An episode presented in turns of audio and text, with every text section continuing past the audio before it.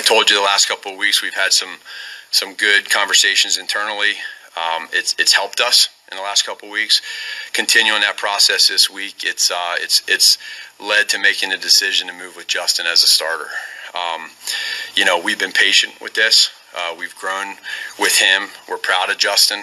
Uh, he's been a great teammate from the very beginning, and I think what needs to be understood is that um, from Justin's side, you know, with the injury, the, the, the plan and the process that we had going into this um, was important to understand.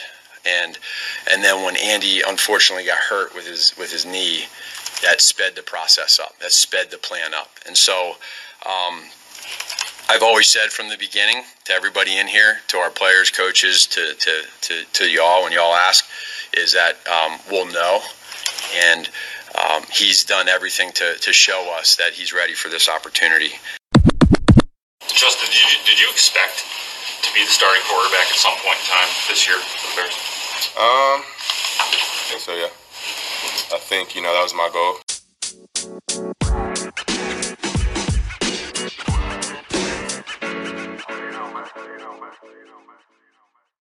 Welcome to the Chicago Bears Den podcast with Bill and Rick. Emergency episode, the best kind of emergency episode. We've been waiting for this episode, right, Bill? Oh, man. Yeah, I've been waiting for this one since game one. I don't know, 1201 on Sunday, game one. So and the certainty in which it was delivered and the longevity in which we've been promised, I think, is what we're all excited about. So let me get a few things out of the way here. You know, this is an emergency episode, so we got to move quick. Give us that like, subscribe. You know, five star reviews really help us get noticed, and we really appreciate all you guys that are helping us out. And if you don't like us, well, you know, forget you heard us. And uh, I say we get to right to talking about it. Forget you heard us like we're about to forget about Andy Dalton. Yes. oh my sweet Jesus. I have I have so much crazy stuff to talk about. Um, yeah. Well, let's start with that audio clip, Bill.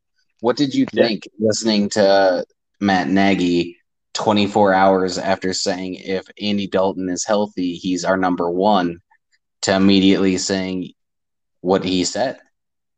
He got the uh, 24 to 48 hour amnesia, uh, or someone beat some sense into him because I or so I don't know what I think here.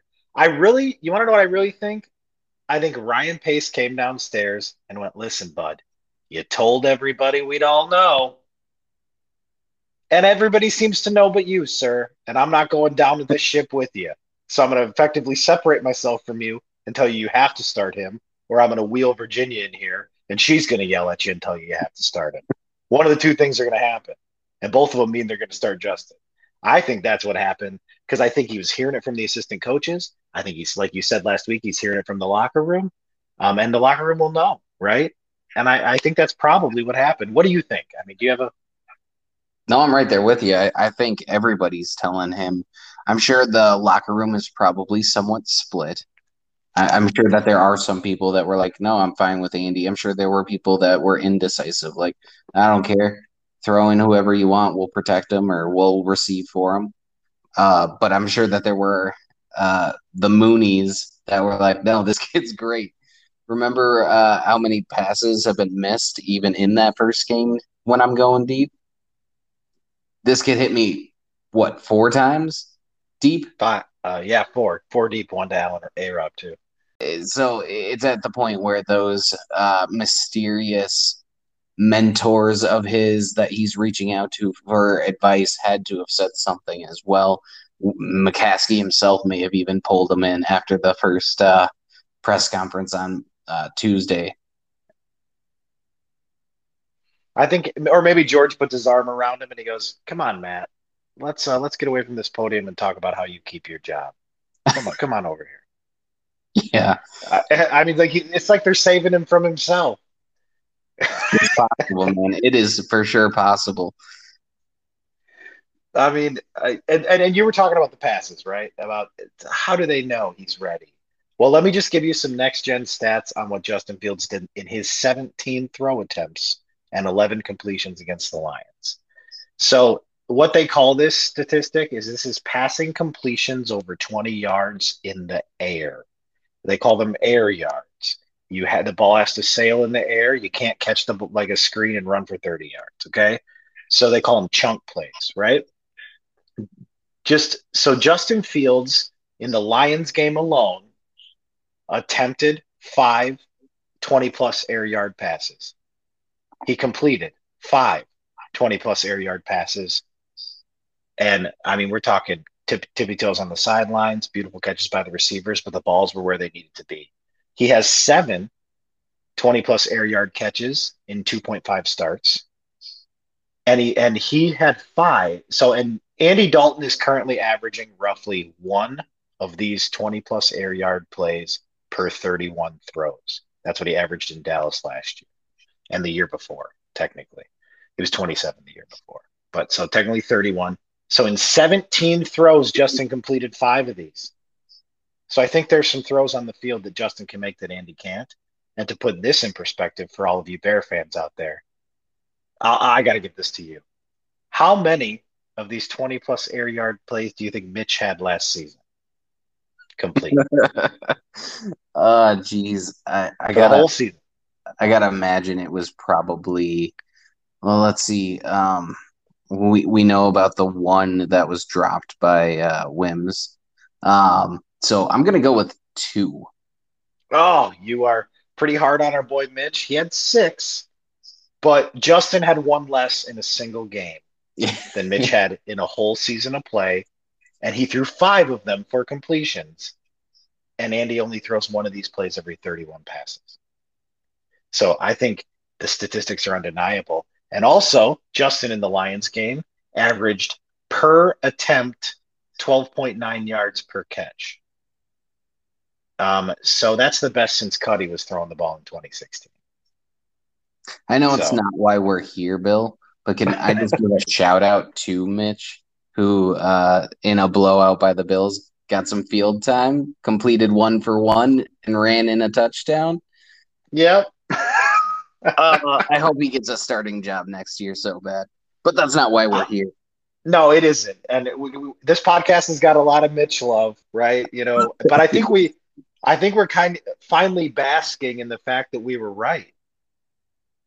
I mean, and and to be honest, so here's the messed up part of all of this, ladies and gentlemen.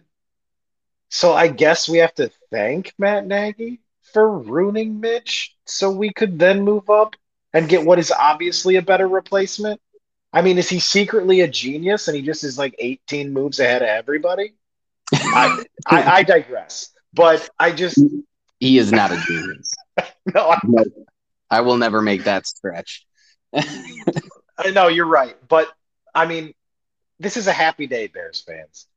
We've all been taking lashings in the public media about when is he going to start? Why aren't they starting him? A bunch of idiots. I can't believe they can't figure this out. Fire the coaches, right? I called for Nagy to be fired.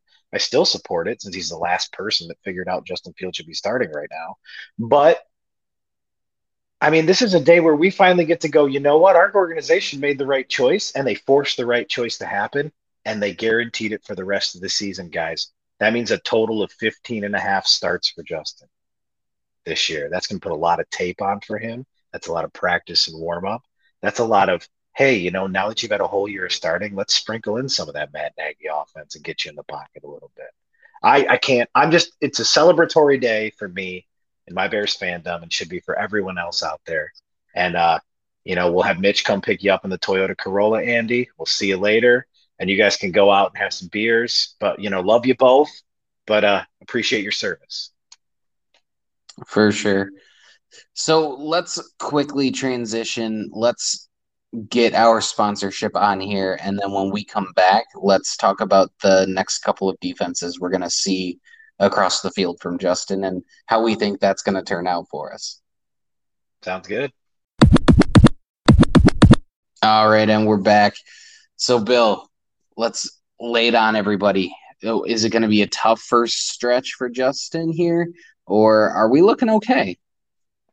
Oh, before I will leave you in suspense for one more moment, everybody, because I have to tell this story I heard because it's too good to be not true. Okay. I mean, this is just, you can't make this stuff up. So I've heard from multiple media outlets. This I think this was on ESPN too. That essentially, when Justin Fields was called last night to be told that he would be the starting quarterback for the Chicago Bears, and oh by the way, be the starting quarterback going forward, is what he was told. So the Fields era is officially here, and um, he, he was with his parents at his house, and and they're like, "Oh my God, we're so excited! We have to go out and celebrate. Come on, Justin, let's go celebrate." You want to know what he did? He's like, "Why don't you guys go out? I'm good." He goes, "I'm going to hang out here with Uno, my dog, and I'm going to watch some game film because I got to get ready for Sunday." That, ladies and gentlemen, is the quarterback that I want on my team. He's putting in the extra time. The kid won't even give him tell him a second to have a steak, go to a steakhouse and celebrate. He's like, I got to get to work. It's game time. Yeah. Now that's some stand up work ethic that I don't think I've ever seen from any player, let alone a quarterback, let alone the guy that's supposed to lead your team. Like, if he starts leading by that kind of example, our future could be so bright, Bill. Oh man, I'm getting goosebumps thinking about it. So let's let's make that transition. Let's talk about the near future. What's the outlook? All right. So here's the next five opponents, everybody. We got the Las Vegas Raiders coming up on Sunday. Then we got the Pack. We're going to the Green Bay. We got the Bucks. No easy easy feat there. Then we have the San Francisco and then the Steelers. So I, I quizzed Rick on this already, but if y'all think right now, how many of these defenses are top 10 defenses? And through next gen statistics, which takes into account all, like essentially all aspects of your defense, your line, your linebackers, your secondary, your safeties, then it takes into like account large plays, turnovers, sacks, fumbles, etc. When you when you rank them all down the board, the Las Vegas Raiders are 12th, the Pack is 22nd, the Bucks are 19th, San Francisco is 15th, and the Steelers are 18th. Not one of these defenses ranks in the top 10 in the NFL as a whole defense. Now, now there's some individual categories that they do with some front sevens, some secondaries, some strong safeties for sure. But none of them are top 10 defenses as a whole. And I think Justin has a chance to do some damage and keep us in some of these games and track meets that we were previously unable to. What do you think, Rick? Yeah, no, I, was surprised when we were going over this uh, right before recording. I thought for sure that they would, but it makes sense in hindsight when you're putting all of those things together. There's a lot of holes, and if we can continue to be quote unquote cohesive and collaborative, we should come up with a good game plan and expose these holes against each one. I have a statistic for you for defenses. Ooh, Do you know? Right, do you know what team is currently leading the NFL in sacks? Oh man, where would I look to figure that out? It, I mean, I bet they wear uh, navy and orange. They do. Man, I'm so psyched when I saw that uh, after the Raiders game. We were right there at the top still. Man, it, to see the defense getting after that quarterback again, we just got to tighten up a little secondary stuff. We have a backup safety that missed a play, but for the most part, it's been fixed since that first game. So you pair that with a dynamic quarterback like Justin Fields, who, if put in the right system and put in the right game plan, continuing those boots, like you said, man, we could take three, four, maybe even all five of these. I don't want to get ahead of myself, Ooh, but that excited me. All five? it's possible with this defense, man. Like, Yeah. If we had last year's defensive woes, maybe I would say two. But with the defense running at the level it's running at, with with uh, Jalen being a top corner right now in the league, allowing such few receptions in one on ones, man, ah, I'm just psyched, man. This future is bright with some of the young stars we have. And if we can Yeah. continue to bring back some of these veterans and continue to let them uh, grow and continue to be the people that they are, sky's the limit, man. I completely agree. And I and the front seven, I mean, is just vicious. And I was uh, looking up the all 22, and if you go through everything, did you know Trevis Gipson only played 17 plays on defense, and he graded out as the highest rated defensive player on the field?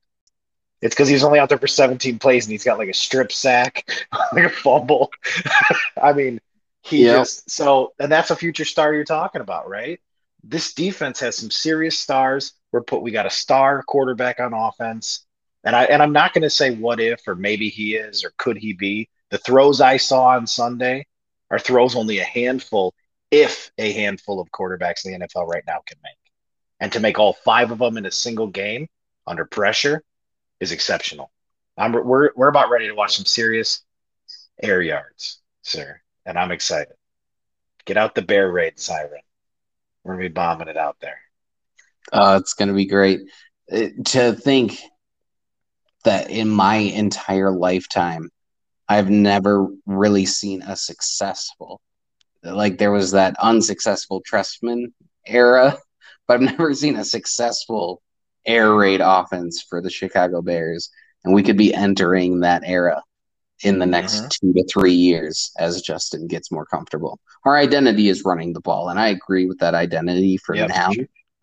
But as he gets more comfortable, well, even by the end of this year, we might be an air raid type offense. I know. I mean, if he did that with one week of preparation with Bill Lazor, I can't wait to see what they do together. And that brings me to our final point. I mean, we could talk all night about how great this is. But let, I think we should each leave you guys with our final three thoughts. So after all we've talked about, right? Justin, the stats, the defenses, who made the decision? How did Matt Nagy get his hand get forced? Did it get forced? Did he figure it out? So after all that, what are you, Rick? What are your final three thoughts? What are you, what are you leaving us with? What are you going to be looking out for as we move into the rest of the season?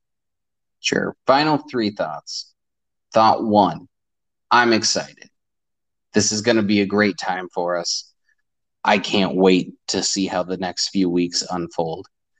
We have the capability of winning these next five games. We won't, but I think we will keep them close and we are going to show that we are a team that has a very bright future over the next five weeks. Thought number two I'm a little worried that Nagy could screw this up for us. With his ego, if his hand was forced on this Justin Fields thing, he's going to want to grab control back again. And I fear that play calling might be the space where he tries to do that. I hope he doesn't, but I fear that that could be a possibility. So we will have to watch closely to that sideline. Because last year, Bill Lazor took over play calling, and then all of a sudden, Allen Robinson doesn't know who's calling plays. And yep. I'm just worried about that. And then my very final thought is I am fully on the Justin Fields train, fully supporting my quarterback, and I will not be turning back anytime soon. Nice, nice. So my final three are very similar, shocking. Um, much like you said, can Matt Nagy pull this off? You know, right? My first point, this is my number one point. I feel like right now, this is Matt Nagy on trial, everybody. So there's no, there's another quarterback. This isn't my quarterback. They don't fit my scheme. My scheme's too complicated. It takes four years. There's no more of that crap. Now you have the undisputed arm, legs, speed, whatever you need. The Ferrari's out of the garage. Okay. There's no other quarterback. Can Matt Nagy get out of his own way and continue to be the head coach? Develop Justin Fields and let Bill Lazor call the plays. And because guess what? If Matt Nagy's smart here, he tethers himself to Justin Fields for the next 10 to 15 years. And all he's got to do is do what like Tomlin has done, do what do what Belichick does. He doesn't call the plays for Tom Brady. He never has and they are considered the one of the greatest coach and quarterback duos of all time. Matt Nagy has that opportunity here. Can he get out of his own way and seize it? That's number one. Number two, can he let Bill Lazor and the rest of that coaching staff develop Justin Fields? Because here's what's going to happen Fields is going to develop whether Nagy helps him or not. Because I when I originally wrote this point down, it was can Matt Nagy develop Justin Fields? It doesn't matter what Matt Nagy does. He just needs to continue to stay the head coach, stay out of the way, and do what he said he's going to do. Do what's best for the Bears. And last but not least, let Bill Lazor call the plays for the rest of the season. Let's continue to let Justin. You heard Justin say it in the audio clip, and probably what Rick is going to play later. The calming voice of Bill Lazor made it easy for him to see things, to move through the decision making process, to have Bill in his headset. He said that. So let Bill do it. And Matt Nagy can still go, hey, let's hurry up. Let's go. Let's go. Run to the line. Whatever he needs to do to rush things, go no huddle, make some changes, he can still be involved in that, right? And still get credit for it. But let Bill Lazor, you know, Bill Lazor seems to know this kid and it's working out great. Let's let it continue. Let's let it mature. Let's let's actually collaborate. Let's do this together, right? No individual person needs to take all the credit. And then my, you know, on a little extra point, I have been waiting for this my whole life, and I don't care if this makes me sound like an idiot five years from now. Um, I think we're going to be watching no, uh, number one in navy and orange for a real long time, and uh, I hope we are. I'm excited.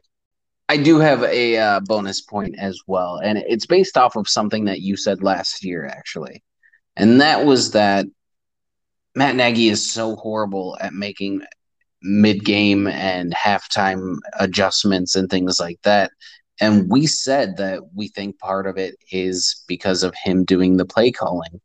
And it got me thinking that, like, being a head coach is kind of like having a genuinely good conversation with somebody. And if you're not actually taking in what's in front of you and you're just thinking about the next thing that you're going to do, you're not actually taking in what's in front of you. And that's how I feel about his play calling. If he's play calling, he's too busy thinking about that next step to realize that he needs to change what that next step is for the game plan. And so hopefully, like you said, Bill Lazor continues to call those plays and we start to see some mid game adjustments from Matt Nagy. That is an exceptional point, Rick.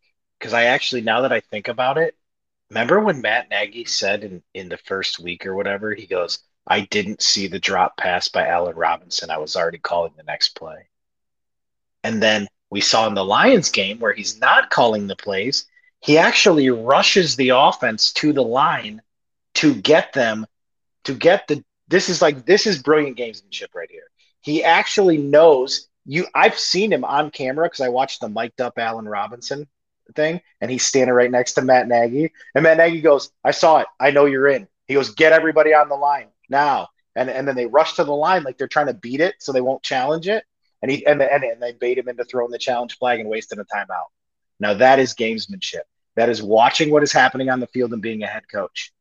And if he and, and Matt Nagy's got it in him, we saw it the one game of him being able to pay attention and see everything. I think you're spot on, Rick. Maybe he does realize it. Maybe he had an epiphany for crying out loud. But either way, if we get the Matt Nagy that does things like that, and instead of the Matt Nagy buried in his play sheet, like you just said, I mean, he could be with Justin for the next 10 years. You know, he could be a Mike Tomlin situation, a Bill Belichick situation, right? Bill Belichick wasn't great his first couple years with Drew Bledsoe. It took finding his quarterback and then figuring it out. So, um, I'm I still am mad at Matt Nagy, but I guess that's me coming to grips with having to give him some time. So when he makes stupid decisions, I'm still going to crucify him for it.